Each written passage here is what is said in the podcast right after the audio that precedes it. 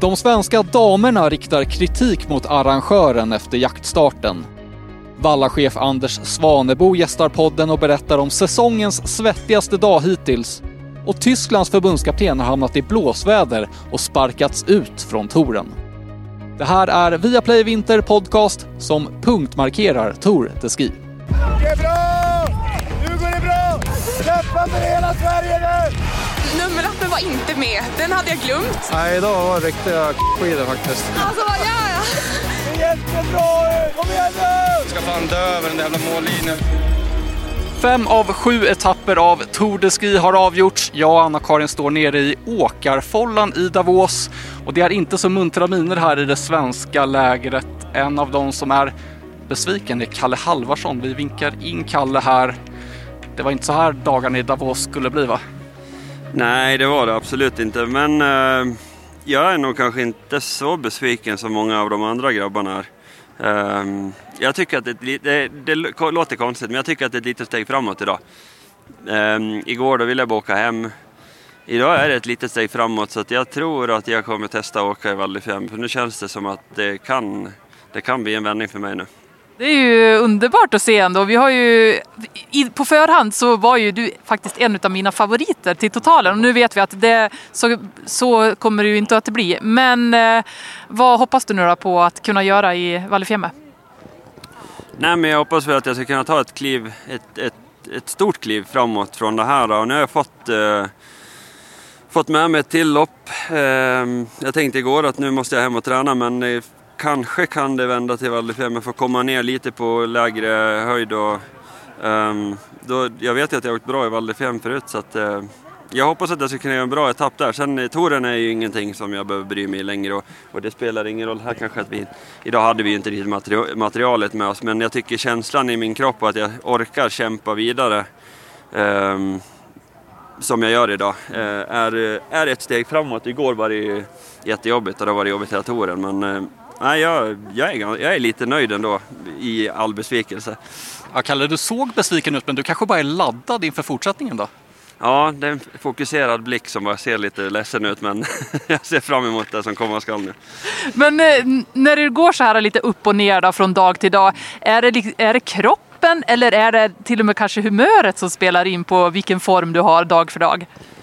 Det blir väl lite både och såklart. Alltså, när, man, när det går så dåligt som det har gjort, det är klart att humöret blir svårt att hålla på topp då liksom. Och att man ska, men jag försöker kämpa vidare och även fast jag eh, är jättebesviken över touren att det, den är körd, liksom, totalen är helt körd.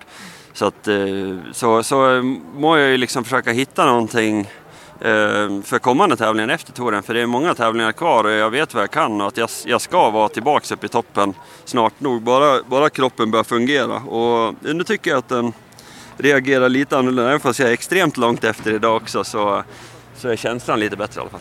Ja, det är ju härligt att se ändå att Kalle är nöjd och glad. Ja, och nu kommer landslagets presschef Astrid Lindbäck här och rycker lite Kalle. Han ska in i mixade zonen och göra fler intervjuer. Vi tackar så mycket Kalle. Tack. Och vi kan väl kolla på den där totalen och hur det står till där egentligen nu när det bara är två etapper kvar av Tour de Ski. Kalle Halvarsson han ligger alltså 25 han är 5 minuter och 26 sekunder bakom ledande Harald Östberg Amundsen. Så det är ju såklart eh, godnatt där när det gäller totalen. Eh, och det är ju mycket norskt uppe i toppen, Anna-Karin. Amundsen leder alltså. Bakom honom så är det Henrik Dönnestad som är 1.39 efter. Och Martin Löfström Nyänget, han är delad tvåa. Han är också 1.39 efter.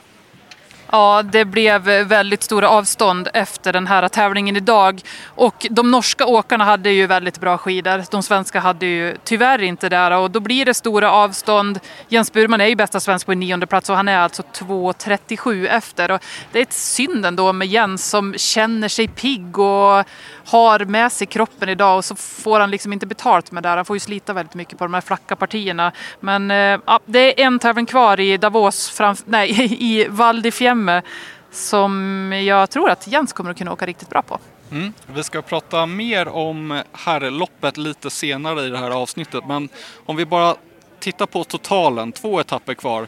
Jens är 2.37 efter. Vad kan han göra? Hur högt kan han klättra? Men alltså gör han ett bra lopp i Val di Fiemme så kan han klättra, men det är ju nästan en minut upp till till exempel Valnäs på en eh, sjunde plats. Och det är, har blivit eh, väldigt stora avstånd så att eh, vi ska väl kanske inte hoppas på att det blir så många placeringar uppåt. Men eh, ja, någonstans där som Jens Burman är just nu, det tror jag ändå att vi kanske kommer att ha honom i, i slutställningen också. Vi kan nämna det också bara i övrigt hur det står till för svenskarna. Leo Johansson är på 17 plats i totalen, William Poromaa 19 plats. Och sen lite längre ner så har vi Edvin Anger 30, Gustav Berglund 31, Truls Gisselman 47, Johan Häggström 50 och Emil Danielsson 59. Eh, så så står det till på herrsidan. Jag tycker vi kan väl ta totalen på damsidan också så man får lite känsla för var touren står just nu inför avgörandet. Ja men där eh, ser det ju inte riktigt ut på samma sätt utan det är ju fortfarande Diggenstad som leder och nu är det Kerttu Niskanen som eh, ligger på andra plats. Hon är 44 sekunder efter och eh, Jonna Sundling tredje plats. Hon är 52 sekunder efter där. Och sen har vi då Frida Karlsson på en femte plats, 58 sekunder. Så att, eh, ja, spännande fortsatt där skulle jag ändå vilja säga. Och Linn Svan på sjunde plats. Hon är 1.08 eh, efter. Så där är det ju väldigt mycket tätare mot vad det är i herrtävlingen. Av de här svenska tjejerna då på damsidan, vem har bäst chans med två etapper kvar? Ja, men alltså före den här tävlingen så trodde jag väldigt mycket på Linn Svan. Men det strulade lite grann under tävlingen och tappade lite för mycket. Frida Karlsson däremot såg väldigt stark ut och kan hon göra en bra tävling i eh, Val di Fiemme så kan hon knapra in på det där eh, försprånget som framförallt Diggins har. Och eh, i klättringen där är hon ju stark.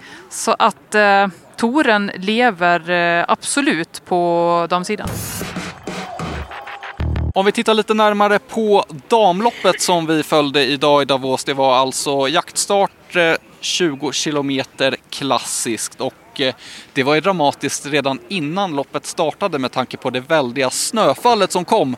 Och eh, helt plötsligt så pratade alla svenska tjejer om att de skulle åka på blanka skidor, alltså inte ha någon fästvalla alls och eh, staka sig fram på den här banan. Ja, det blev ju till slut så och det första varvet så fungerade det här väldigt bra.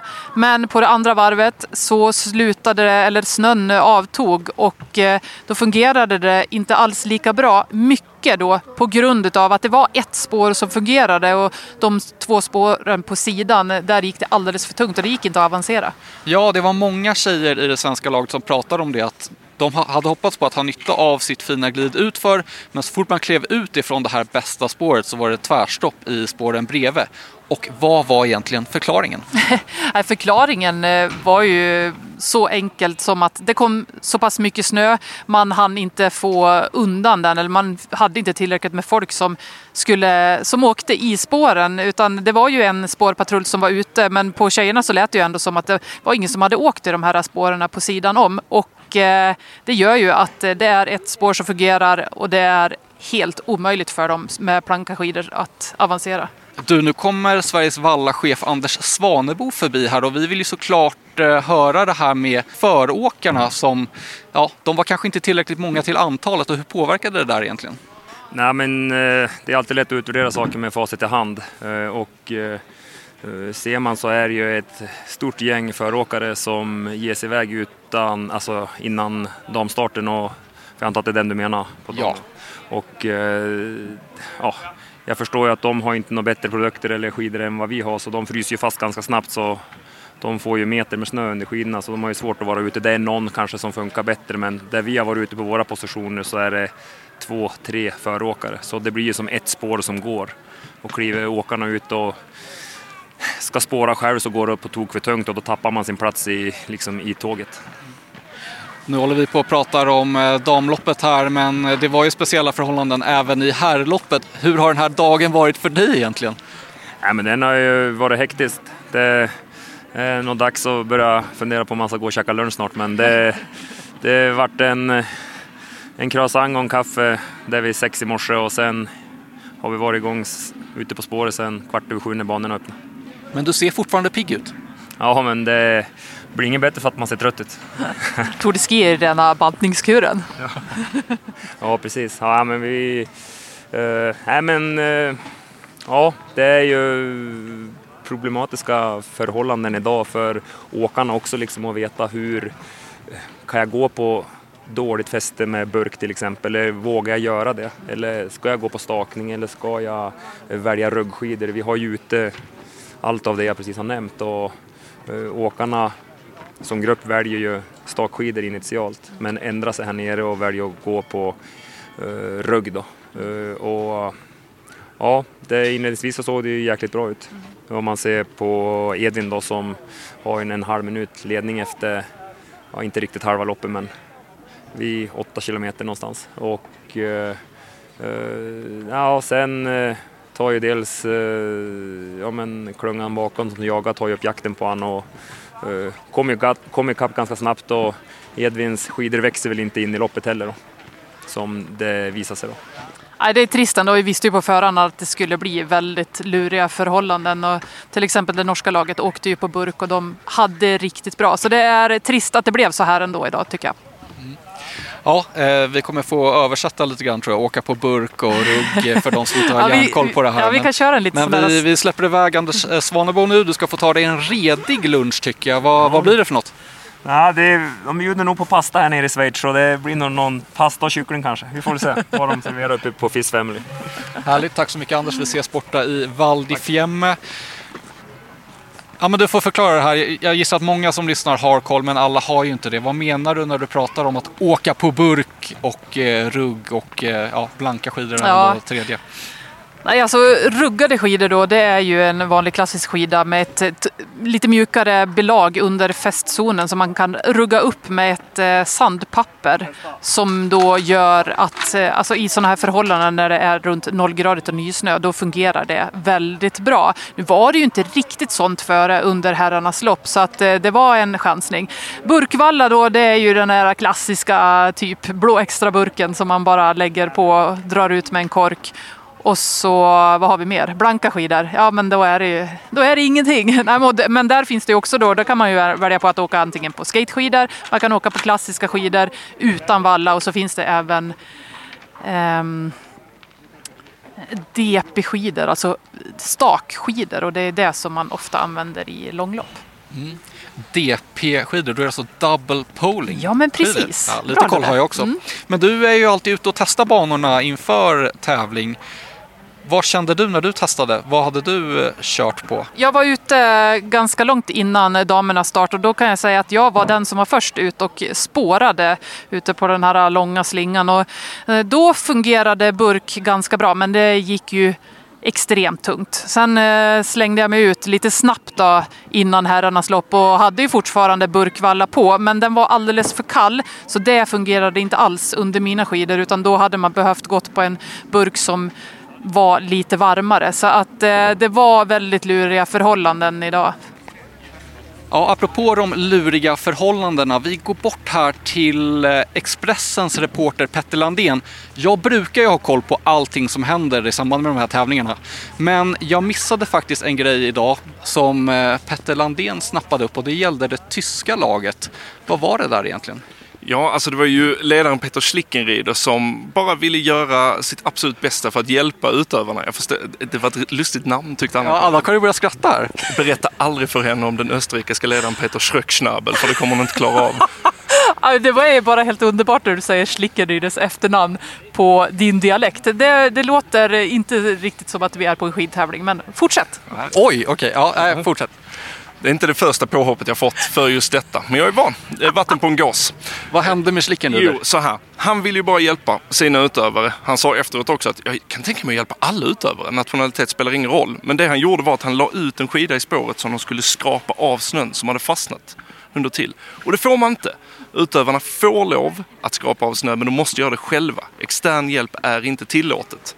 Så efteråt så kom en jurymedlem, högg tag i honom och sa du följer med mig, du ska till juryrummet.